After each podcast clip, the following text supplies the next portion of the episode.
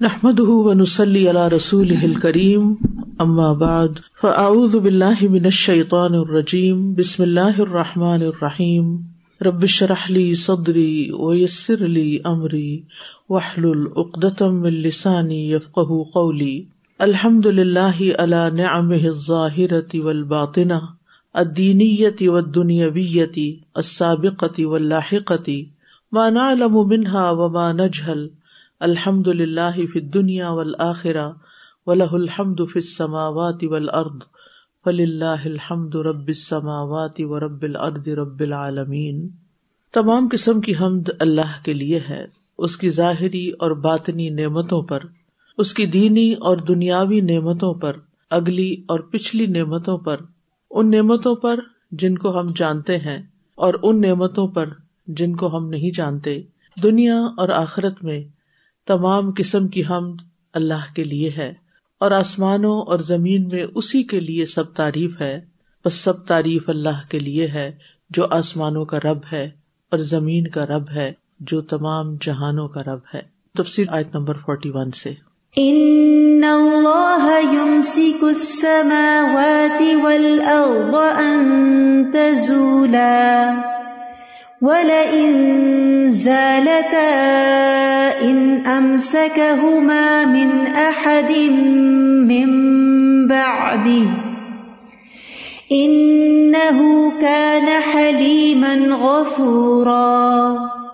یقیناً اللہ تعالیٰ ہی آسمانوں اور زمین کو تھامے ہوئے ہے کہ کہیں اپنی جگہ سے ہٹ نہ جائیں اور اگر وہ ہٹ جائیں تو اس کے بعد کوئی بھی انہیں اپنی جگہ پر برقرار نہیں رکھ سکتا۔ بلا شبہ وہ بڑا بردبار اور معاف کرنے والا ہے۔ پچھلی آیت میں مشرقین کے خود ساختہ معبودوں کی حقیقت بیان کی گئی کہ تمہارے بنائے ہوئے شریکوں کا حال یہ ہے کہ انہوں نے نہ زمین میں کوئی چیز پیدا کی ہے، نہ آسمانوں میں ان کا کوئی حصہ ہے۔ ان کی ساری بے بسی کے باوجود تم انہیں کو پکارتے ہو۔ تو اس کے بعد اس آیت میں اللہ تعالیٰ کی عظیم قدرت بیان کی گئی ہے۔ کہ اللہ تعالیٰ وہ ہے جس نے ساری کائنات پیدا فرمائی، وہی اس کا نظام چلا رہا ہے، اور اتنے بڑے بڑے آسمانوں اور زمین کو اس نے اپنی اپنی جگہ تھام کے رکھا ہوا ہے۔ یعنی کسی زلزلے یا حادثے کی وجہ سے وہ اپنی جگہ سے ادھر ادھر نہیں ہوتے، اپنے ہی آربٹ میں ہے اور اگر یہ اپنی جگہ سے ہٹ جائے یعنی اگر زمین اپنی جگہ سے ہٹ جائے، تو اس کے سوا کوئی نہیں جو اسے تھام سکے۔ اسی طرح اگر آسمان اپنی جگہ سے ہٹ جائیں ٹل جائیں تو کوئی بھی ان کو تھام نہیں سکتا۔ پھر ایسا ڈیزاسٹر ہوگا کہ سب کچھ ختم ہو کے رہ جائے گا۔ اور پھر یہ بھی کہ انسان کو یہ آگاہ کرنا بھی مقصود ہے کہ اللہ سبحان تعالیٰ کتنا مہربان ہے کہ جس نے انسانوں کی غلطیوں اور گناہوں کے باوجود ان کو زمین پر سکون سے رہنے کا موقع عطا کیا ہوا ہے۔ تو ان اللہ یم سکھ سماوات ارد انتظولا بے شک اللہ تھامے ہوئے ہے آسمانوں اور زمین کو کہ وہ دونوں ٹل نہ جائیں۔ یم سکو کا مطلب ہے یو سب بھی تو یعنی جمائے ہوئے ہیں ان کو اپنی جگہ پر۔ امساک کا مطلب ہوتا ہے کسی چیز کو ہاتھ سے اس طرح پکڑنا کہ نہ ہی وہ چھوٹ کر چلی جائے اور نہ ہی وہ ٹوٹ کر علیحدہ علیحدہ ہو جائے۔ یعنی بعض چیزوں کو انسان زور سے پکڑتا تو ٹوٹ جاتی۔ تو نہ ہی وہ ہاتھ سے نکلے اور نہ ہی ٹوٹے۔ تو یہاں پر آسمانوں اور زمینوں کے نظام کی حفاظت کی مثال دی گئی ہے۔ کہ اللہ سبحان تعالیٰ نے ان کو اس طرح تھام رکھا ہے کہ وہ اپنی جگہ پر بھی ہیں، وہاں سے ہلتے نہیں، اور اسی طرح ان کو کوئی نقصان بھی نہیں پہنچتا۔ اور تزولہ کا مطلب جو ہے، یہ لفظ زوال سے ہے۔ زوال کا مطلب ہوتا ہے ایک جگہ سے دوسری جگہ پر منتقل ہونا۔ یعنی جیسے سورج نکلتا ہے تو پہلے سورج صبح مشرق کی طرف دکھائی دیتا ہے، پھر اس کے بعد وہ بالکل زینت پہ پہنچ جاتا ہے اپنے اور پھر وہاں سے اس کا زوال ہوتا ہے، وہاں سے جگہ بدل کے غروب کی جگہ پہ پہنچ جاتا ہے۔ تو یہ زوال ہوتا ہے یعنی ایک جگہ سے دوسری جگہ پر منتقل ہونا۔ اسی کو زوال الشمس بھی کہتے ہیں، جیسے سورج کا زوال ہوتا ہے۔ زوال کا وقت بھی ہم کہتے ہیں۔ تو اللہ سبحان و تعالیٰ تنہا ہی اپنی کامل قدرت کے ساتھ آسمانوں اور زمین کو اس طرح تھامے ہوئے ہے کہ وہ اپنی جگہ چھوڑ نہیں سکتے۔ اللہ تعالیٰ ان کو روکے ہوئے ہے۔ اللہ تعالیٰ ان کی حفاظت کرتا ہے اور انہیں زائل ہونے سے، ٹل جانے سے، کمزور پڑنے سے، ہلنے سے روکے ہوئے ہے، تاکہ زمین آسمان کا نظام بہترین طریقے پر چلتا رہے۔ پھر یہ بھی ہم دیکھتے ہیں کہ ان کے اندر اللہ تعالیٰ نے ایسی قوت رکھی ہے کہ یہ بغیر سہارے کے اپنی اپنی جگہ پر قائم ہے۔ یعنی زمین بھی ہم جانتے ہیں کہ کسی چیز پر رکھی ہوئی نہیں ہے، بلکہ مسلسل گردش میں ہے اور دوہری گردش میں ہے۔ اسی طرح آسمان بھی کسی سہارے کے بغیر پلرس کے بغیر قائم ہے۔ اور یہ اللہ تعالیٰ کی قدرت کی بہت بڑی علامت ہے۔ اور اگر اللہ کی ذات نہ ہو تو یہ چیزیں اپنی جگہ پر فنکشن نہیں کر سکتی، کام نہیں کر سکتی۔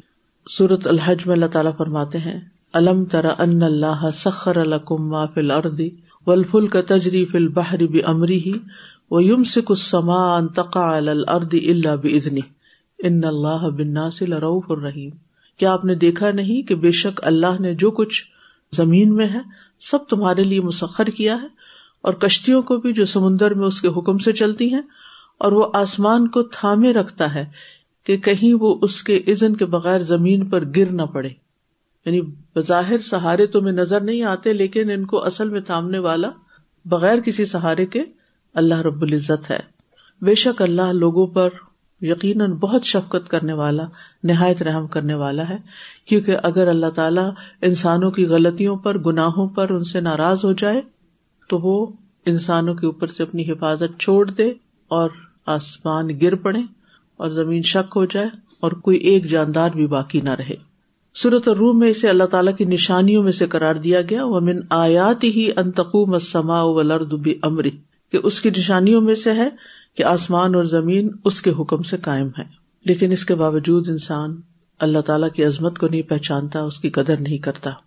بخاری میں ایک حدیث آتی عبداللہ بن مسعد سے کہ علماء یہود میں سے ایک شخص رسول اللہ صلی اللہ علیہ وسلم کے پاس آیا اور کہا کہ اے محمد، ہم تو رات میں پاتے ہیں کہ اللہ تعالیٰ آسمان کو ایک انگلی پر رکھ لے گا۔ اس طرح زمین کو ایک انگلی پر، درختوں کو ایک انگلی پر، پانی اور مٹی کو ایک انگلی پر اور تمام باقی مخلوقات کو ایک انگلی پر پھر فرمائے گا ان الملک، کہ میں ہی بادشاہ ہوں۔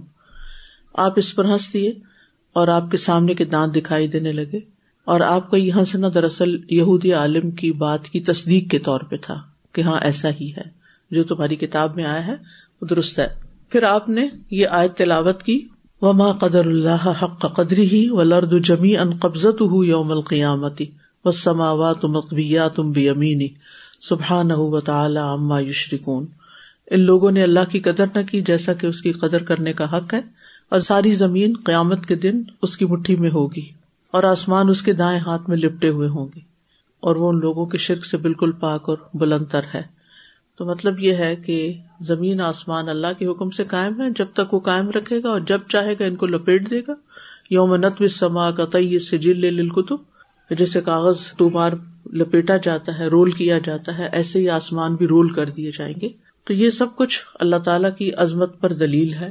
اور یہ سب باتوں کے بتانے کا مقصد کہ یہ غیب کا علم ہے۔ کسی نے دیکھا نہیں ہے یہ سب کچھ۔ غیب کا علم ہے۔ کیوں بتایا جا رہا ہے؟ تاکہ ہم یہ جانے کہ ہمارا رب بہت عظیم ہے، بہت بڑا ہے۔ اور پھر آپ دیکھیے کہ آسمان کے ساتھ بہت سے ستارے اور سیارے اور گیلیکسیز اور بہت سے نظام میں شمسی وغیرہ جو ہے وہ وابستہ ہیں۔ تو یہ سب بھی اپنے اپنے دائرۂ کار میں چل رہے ہیں، کام کر رہے ہیں، یہ بھی اللہ کے حکم سے ہی جاری ہو ساری ہے۔ لشم سیم بغی لہا تدرک القمر ول سابق النہار سورج کے لائق نہیں کہ چاند کو جا پکڑے اور نہ رات دن سے سبقت کرنے والی ہے۔ یعنی یہ سب کچھ اللہ کے حکم سے جاری و ساری ہے۔ ولا ان ضالتا ان امسا کا ہوما من احد بادی اور اگر یہاں لام جائے لام قسم ہے۔ یعنی یقینی طور پر بات ایسی ہے کہ اگر اللہ تعالیٰ نے مقدر کر دیا اور زمین کو ہلنے کا اور آسمان کو پھاڑنے کا فیصلہ کر لیا، تو کسی کے بس میں نہیں ہوگا کہ وہ اس کو تھام لے۔ ولا ان ضالتا ان امسا کا ہوما من احد بادی اگر اللہ سبحان تعالی اس کو قائم نہ رکھے اور چھوڑ دے اور توڑ دے، تو کوئی اس کو دوبارہ بنا نہیں سکتا، کوئی قائم نہیں کر سکتا۔ ان کا نہ حلیم غفورا، بے شک وہ بڑا ہی بردبار، بہت بخش فرمانے والا ہے۔ یعنی اپنے بندوں کے ساتھ بہت بردبار ہے۔ یعنی بردبار کا مطلب یہ ہے کہ جو سزا کا حقدار ہے، اس کو فوراً سزا نہیں دیتا، اس کی سزا کو مؤخر کیے ہوئے ہے۔ تو سزا کو مؤخر کرنا اس کے حلم کی وجہ سے ہے اور سزا کو ختم کرنا اس کی بخش کی وجہ سے ہے۔ یعنی مؤخر بھی کرتا ہے اور اگر انسان توبہ کر لے تو بخش بھی دیتا ہے۔ حلیمن غفورا ہے۔ اور ویسے بھی ہم دیکھتے ہیں کہ بندے ہر طرح کی نافرمانیاں کرتے ہیں۔ کوئی شرک کر رہا ہے، کوئی کفر کر رہا ہے، کوئی نافرمانی کر رہا ہے۔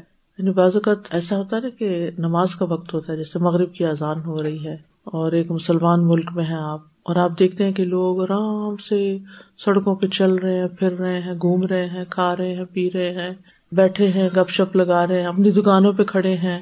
نماز کا وقت گزر گیا اور وہ سب کچھ ویسے کا ویسے چل رہا ہے۔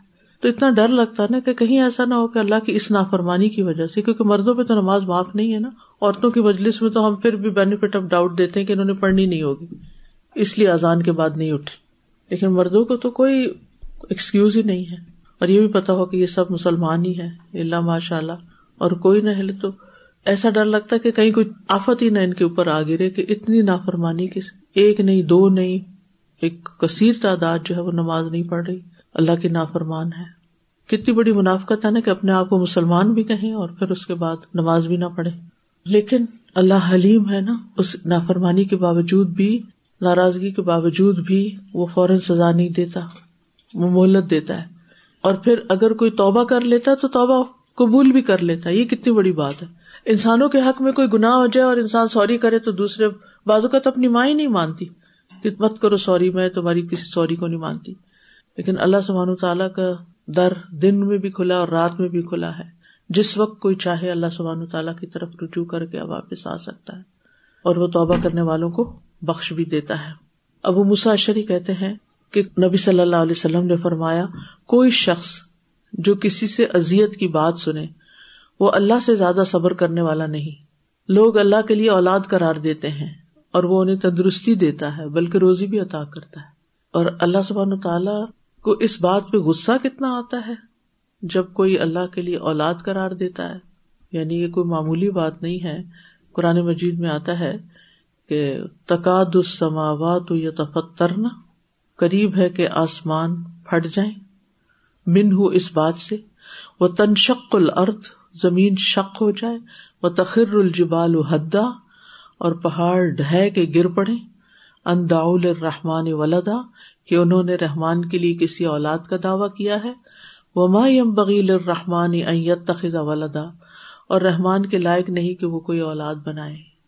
یعنی صرف اس بات سے کہ کوئی کسی کو اللہ کا بیٹا یا اولاد قرار دے، اللہ تعالیٰ اتنا ناراض ہوتا ہے کہ اس کلمے کی وجہ سے یعنی اتنا بڑا کلمہ، اتنی بڑی بات ہے کہ آسمان بھی ٹوٹ گرے اور زمین بھی پھٹ جائے۔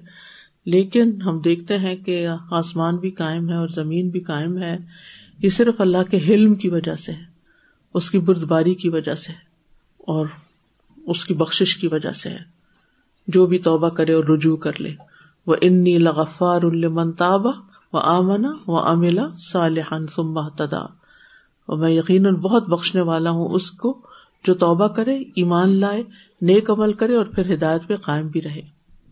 تو اس آیت سے جو باتیں ہمیں پتہ چلتی ہیں، ان میں سے نمبر ایک اللہ کی قدرت کا بیان ہے۔ یہ ہمیں اللہ کی قدرت نظر آ رہی ہے کہ اللہ نے آسمانوں اور زمین کو تھام رکھا ہے، پکڑ رکھا ہے۔ اور اتنے بڑے بڑے اجسام، آپ دیکھیں کہ زمین کا قطر کتنا ہے۔ اور باقی سیارے جو اس سے کروڑوں گنا بڑے ہیں، وہ سارے کے سارے فضا میں تیر رہے ہیں۔ اور کس طرح اللہ تعالیٰ نے ان میں سے ہر ایک کو اپنی جگہ پر تھام کے رکھا ہوا ہے۔ اور اگر اللہ تعالیٰ ان کی تقدیر میں زوال لکھ دے، تو کوئی ان کو روک ہی نہیں سکتا۔ آپ دیکھیں، کبھی کبھی یہ خبریں سننے کو ملتی ہیں نا کہ فلاں سیارہ زمین کے بہت قریب آ چکا ہے اور اگر وہ زمین سے ٹکرا گیا تو یہ اور یہ تباہی ہو جائے گی۔ اس طرح کی باتیں اکثر سننے کو ملتی رہتی ہیں۔